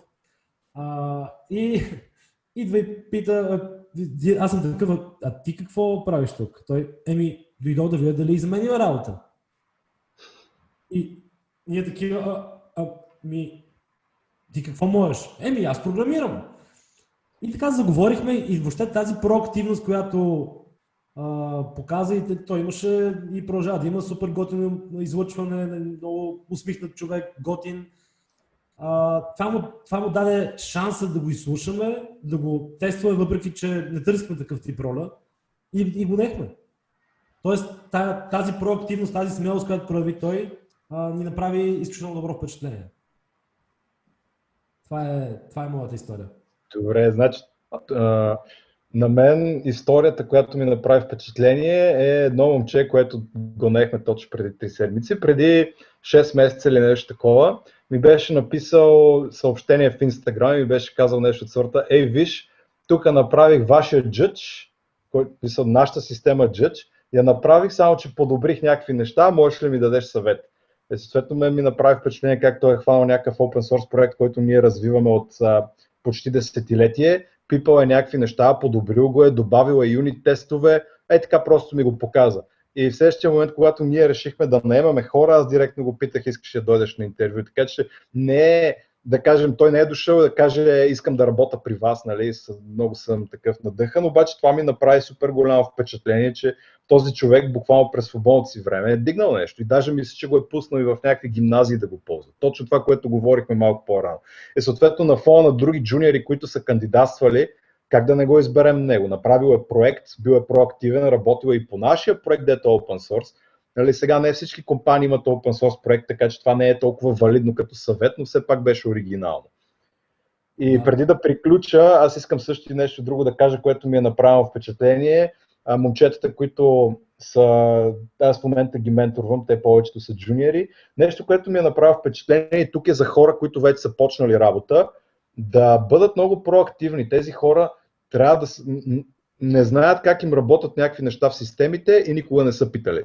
Да питат, някой да им нарисува графика, някой да им покаже някакви неща, да им нарисува high-level overview на архитектурата, да бъдат супер проактивни и да показват някакви неща. Защото той, момчето, ми показва, нали, проект- проектите, по които работи, аз го питам някакви неща и той не знае. И това, това на мен ми направи кофти впечатление, нали, че най-вероятно е направил и кофти впечатление на колегите му, че не е проактивен. Казах, мой човек, Хващай и питай, задавай въпросите. Не знаеш как работи ей това кеш тук, питай какво е това, какво е Redis, как работи и така нататък. След това тук, тук тия бази данни, как бачкат, какво се случва, как, откъде тръгва целият ап, къде е мейн метода, той това не знае, откъде тръгва, къде е стартъпа. И ако ви е срам да, да, за, да не би да станете досадни в един момент, смените хората, които питате, бе. Да, и, и съответно, като, като питате, таки, никой не очаква от вас да познавате проекта. Правя съмъри на целия разговор, излиза, че просто проактивност, бе хора. Просто проактивност. Правете екстра. Екстра от това, което мислите, че е достатъчно. Тоест, екстра проекти преди работа, за интервюто екстра ресърч, екстра подготовка. След това, като започнете работа, това, което обяснях, не се срамувайте да питате. Много джуниори явно ги е срам да питат кое какво е, как работи. Те му дадат таски, той научи всичко около таска и спре.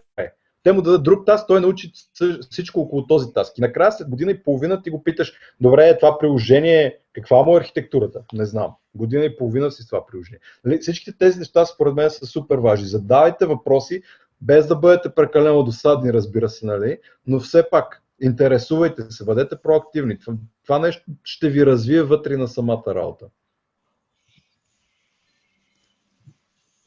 Да. Добре. А, аз а, дам няколко много прости съвета, които по Роско, Роско, не те чуваме. Панчарел, нямате интернет, човек. Тотално. Чувате ме? Да. Сега, сега да. Да, да. А, а, и а, това, което казва Иво, съм на 100% съгласен, няма какво да добавя към него, защото аз мисля по същия начин. А, ще дам просто а, хак. А, развивайте не само техническите и soft skills. А, те са много ключови.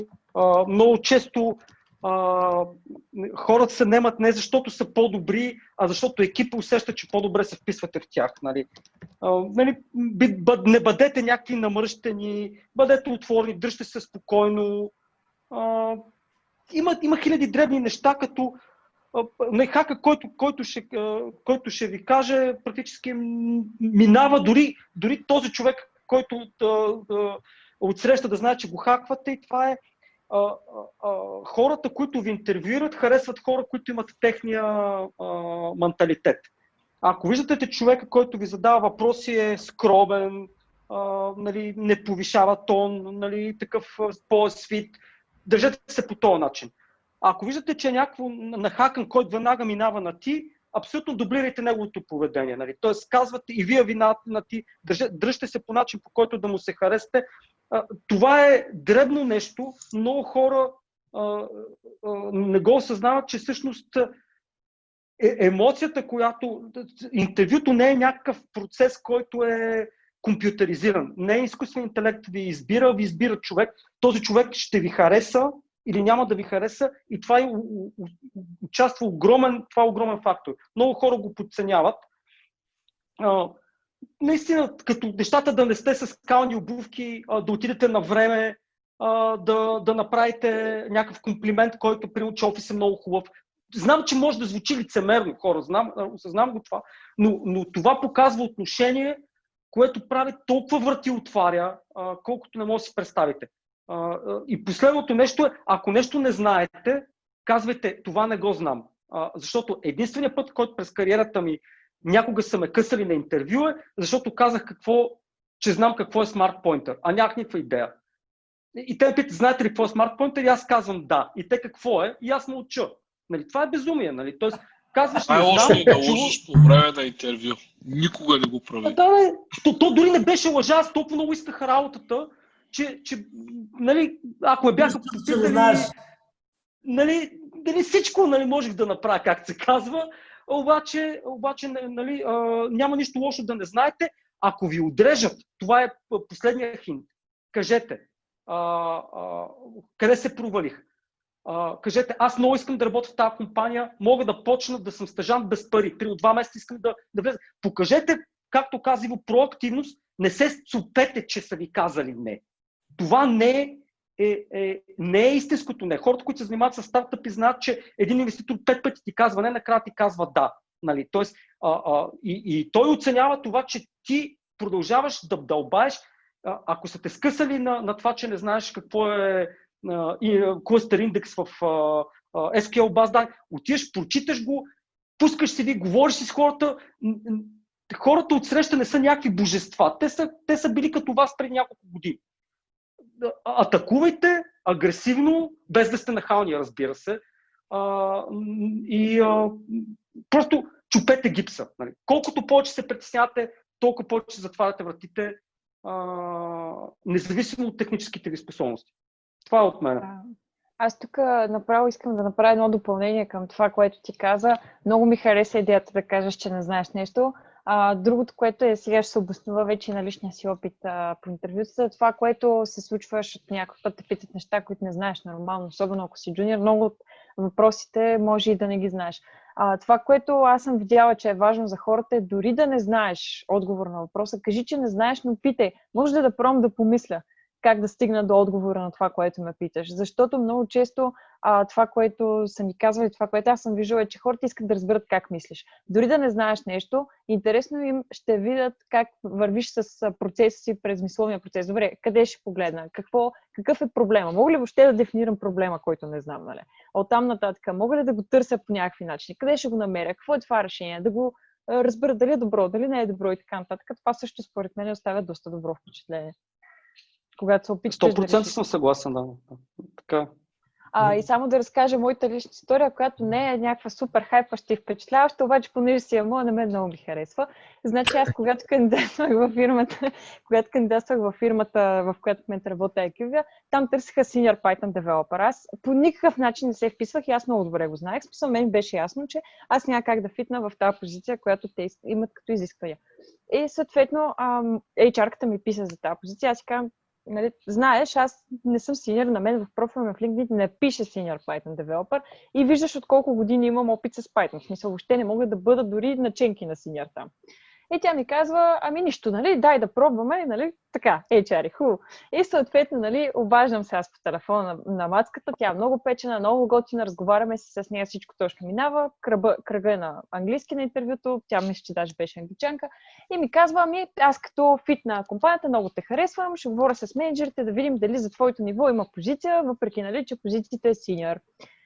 Говори се с менеджерите те казват, бе дайте да видим как ще се справи с задачата и оттам нататък ще продължим. При което ми прясват задачата и може да потвърди, тази задача съм я правила 20 плюс часа. То не беше игра, не беше старание. Защото аз дори нямах опит с технологията, която те се търсиха. Имах само с Django, нали, Python тук ще разберат, нали, нямах идея от Flask. И буквално се получаваше нали, да науча всичко за Flask, да видя как ще работи, как да го структурирам, как да не копира структурата на Django, защото това са два различни нали, фреймворки и така нататък.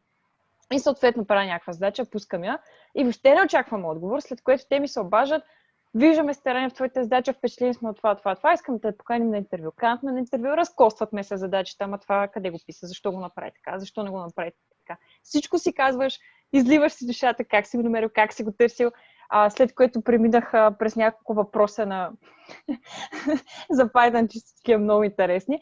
Нали? А, и в крайна сметка, когато човек нали, се показва желанието и си знае мястото. Най-важното, знае си мястото, защото аз три пъти им повторих, че знам, че не съм синя и им благодарих три пъти, че ми дадат възможността да се на интервю и да чуя въпроси, които са интересни, които може да са една идея по-високи от моето ниво и аз мога да се развия. В крайна сметка, след четвъртия кръг или там колкото кръги имаше, защото имаше и още допълнителни кръгове, те ми се обадиха и казаха, искаме да работиш при нас, нали? И аз, добре, на стъжанска позиция без пари ли ще бъде? и те ми казаха, не мидъл ниво. И аз бях просто нали, супер удивена, защото наистина не очаквах и както вие казвате, просто затвърждавам вашите думи с тази история, проактивността и това да си знаеш мястото и да се развиваш и да влагаш старания във всичко, което правиш, в крайна сметка а, се отбелязва от правилните хора.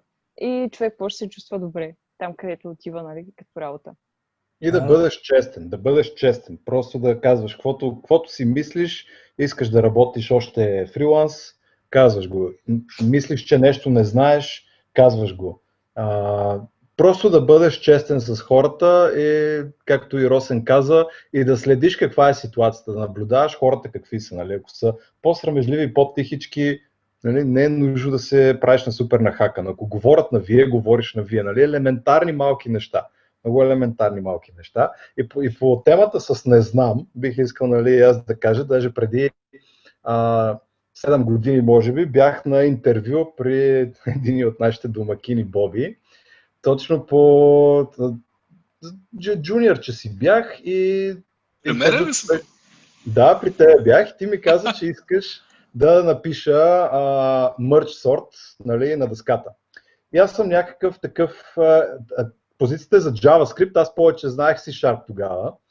И ага. съм такъв, как да напиша, как да напиша мърч сорт на дъската. Това няма как го напиша без поне 50 грешки JavaScript да не гръмне.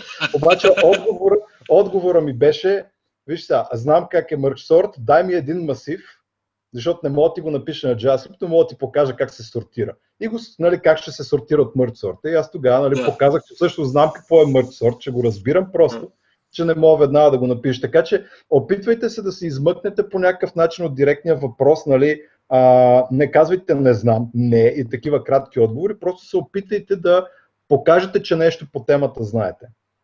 Това е много важно, защото даже е, един колега ще каже, моля, какво каза Гори? Не, или точно, че, че, че се опитваш да разсъждаваш. Да, да, един колега, един колега, дето кандидатстваше при нас преди няколко години, той е много срамежлив. На, на всичките въпроси отговаряше не знам, не знам, не знам. И в момента, в който почнахме да го разпитваме какво е правил, се оказа, че всичките неща ги знае, просто не знае как да ги обясни, като че ли беше много странно интервю и се оказа, че всъщност той е топ машина. И съответно затова такива отговори не знам, не и подобни просто стават грешно впечатление, а то може би се оказва, че човекът е бил несигурен в отговорите си и не е искал да се изложи. Затова по-добре е винаги да дадеш 20% от отговора и да кажеш не съм абсолютно сигурен, но ще се постарая, ако ми е задача на работа, да седна, да го прочета, да го науча и следващия път, като ме питаш, да го знам перфектно. И аз затова в момента мога да напиша мърч сорт на JavaScript, нали? Ама това вече е друг въпрос. Иво, значи като ти зададе следващия път бобса на тази задача, пишеш му мърч сорт на Erlang и го гледаш как мига на парцали. Да брейнфак може да пишеш. Добре. Аз много, много рядко... много рядко, напоследък между другото много се смених начина с който общувам по време на интервю с хората. Много рядко вече гледам аз никога не съм гледал синтактични грешки на дъска и дали знае много добре, защото аз мятам, че затова имаме компилатори. Нали, не, не е важно, тук има ли точка за запитая, няма ли. Нали, тук има ли е, скоба, няма ли. Това никога не е било важно за мен, даже при 10 или 15 години. А напоследък, даже to extreme, това, което обикновено искам да се нарисува на една дъска, ако си говоря с някой или си обсъждаме нещо, искам да видя псевдокод. Въобще не ме интересува. Може да е с месеца от .NET, с JavaScript, с Java и Go. I don't care about the language много ми пука на какъв език ще пишеш production кода. Нали? и пак казвам, това според мен нещо време трябва да е на Go. А, използвам аудиторията. Но зависимо с какви задачи решаваш. Използвай най-правилния инструмент. Стилгър в момента решиш... дигна кръвно. Стилгар съм сигурен, аз нарочно го казах заради него. а, но, но, но, иначе използвай, използвай правилния инструмент. Нали? Смисъл има инструменти, които са качествени, за да свършиш правилната задача по най-добрия начин. Добре, гайс, да рапваме ап, защото аз всъщност едно, една добавка искам да кажа. Много е важно, много е важно, много е важно. Три пъти повтарям. Никога не, не лъжи по време на интервю. Никога не лъжи по вре, в сивито си. Защото това показва изключително лош, а, а, как да кажа, отношение а вероятността да фелнеш е огромна. Аз го говоря към нашите джуниори. Никога, никога, никога не лъжи, когато се напишеш Home Assignment. Имал съм и такива кейсове. Защото в днешно време, просто ако копи пейс на кода и го сложа в Google, ще, след една секунда ще ми излезе решението, което този джуниор е копи и пейснал. Нали? Това не е, не е целта да излужиш, защото ние ще хванем. И ще хванем, лошо ще хванем. И просто нищо няма лошо да стане. Държавна сигурност. Аз съм държава, не е държавна сигурност. Целта на цялото нещо е да свършим работа. Човек, който иска да излъжи по време на интервю процеса, ще фелне още на първата седмица и ще трябва да се разделим с него по лошия начин, грозния начин. Нали, въпреки, че ако имаш един много добър интервю процес, би трябвало да тези хора да ги хванеш, ама то, то е излагация, бе. Това да, да имаш една задача и дори да си направиш труда да смениш имената на променливите на функциите, да направиш копи-пейст и да я просиш в Home Assignment. Нали, това е... Това показва отношение. Аз такива, като ги видя, казвам thank you, нали, пост. Нали, А, б- Боби, искам повече да се занимавам. хора са си така още от университет, от гимназия, те така са се цял, цял научили. живот ще смята, че с копи и Не, не, не, не съм съгласен. Значи, Боби, като ми дадеш мърч сорта, зареждам го, Reflection, сменям всички променливи и ти дам кода, който, който а, директно да от Stack Overflow с късата пари, и, ти я сендва на имейла. Дю, то мърш, мърш сорта е толкова елегантен алгоритъм, че аз съм имал случай, когато на човек, който не може да сети в момента точно мърш сорт, нали, по име, аз тръгвам да му обяснявам какво искам да постигна с концепцията мърш сорт и, и ако човека има knowledge и начин на мислене, той го развива пред мене. Мърш сорт е страхотен пример за това как ако имаш базис knowledge, ти можеш да го развиш и да покажеш знания по време на интервюто, без да си научил на Изус мърш сорт. Нали? Да, тук ще му помогнеш, там ще почукнеш, не знам си какво. Нали? Има начин да се направи. Quicksort е много по-сложен, между другото, за дъска Кой, кой? от. Кой? Quicksort е много по-сложен. Масово хората не могат да напишат. Ня- Е, не могат да напишат. По-просто от Quick сорта няма. Няма. Аз предлагам на следващия дев каза да си направите състезание на дъската, кой по-бързо ще го напише едното или А, другото. а, по- Аз го списах наскоро а, Quicksort и го знам на Изус. А, ама, знаеш знаеш защо, защо а, е гаден? Защото не го правиш по модела на Erlang, където всъщност ги разбива нещата на, на подмасиви. Нали? А всичко се работи с шибаните индекси и затова се усира. Но, а, но това, което искам да ти кажа, наскоро прочетох Radix Sort. Аз не го бях знал. Знах, че има... Значи, то, а, супер. А, просто не, мой никога не съм учил. Да, Радик Сорт е много И а, като концепция ми хареса нали, нещо, което никога не, не ти е минало през закъла. Ние малко се отклонихме. А, по, само към Инес последно нещо да й кажа. А, понеже покрай Боб, Боби а, се занимавам около 12 с а, Go, а, значи зарязвай го този питон. Нали, и към Иво. Нали. Тоест, тези C-Sharp питони идва им края. Нали. Много- Ами, че много то яко още в. България не е дошъл толкова питонче да му дойде края, бе, Роска. То тук още няма толкова фирми, дето да предлагат Python да пишеш. Нормален. Го, го, гото е, гото е мега, мега приятно езиче, съчетава страшно много неща. Базикам се, естествено, и Python, и, а, а, и C-Sharp си супер технологии. Въпросът е, че а, рядко ми се случва нещо да изпитвам удоволствие да, да програмирам а, е така нещо да си хвана да си разцъкам. Просто е мега як език, за което Бобсън съм обещал един, а, като мине пандемията, един мега мощен бургер а, с една- хубава биличка да го черпа и така. Аз, Та, мога, това е. и аз добавя една финална реплика като съвет.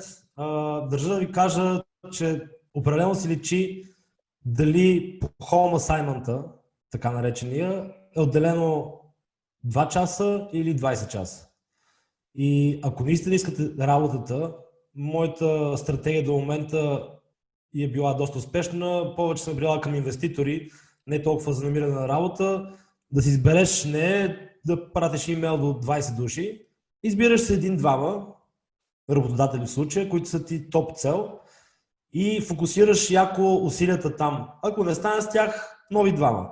Но това ти позволява не да имаш 10 home assignment, които трябва да направиш и практически имаш 20 часа, много ясно ще отделиш по 2 часа, а да имаш просто два, които можеш да отделиш наистина по 10 часа за всеки и да се постараеш, това нещо си личи.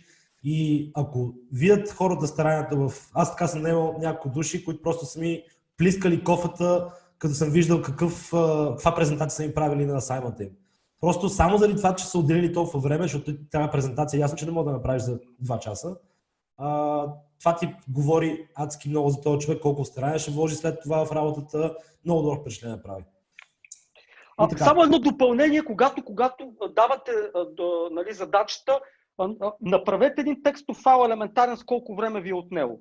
Initial design 2 часа, research на драйвери за Redis 1 час. 3 часа и половина нали, core функционалност, 1 час и половина примерно тестове. Това нещо дава безкрайно много информация на този човек, който чете нали, задачата ви, защото той ако види, че наистина сте използвали 3 часа и половина, но, но сте ги структурирали и за 3 часа и половина сте успяли да изкарате това, това може да не е фейл. Нали? Поне аз не би го... Се после човека толкова време отделил. Тъй че, тъй, че давайте информация, давайте обратна връзка, бъдете максимално отворни, както каза Иво.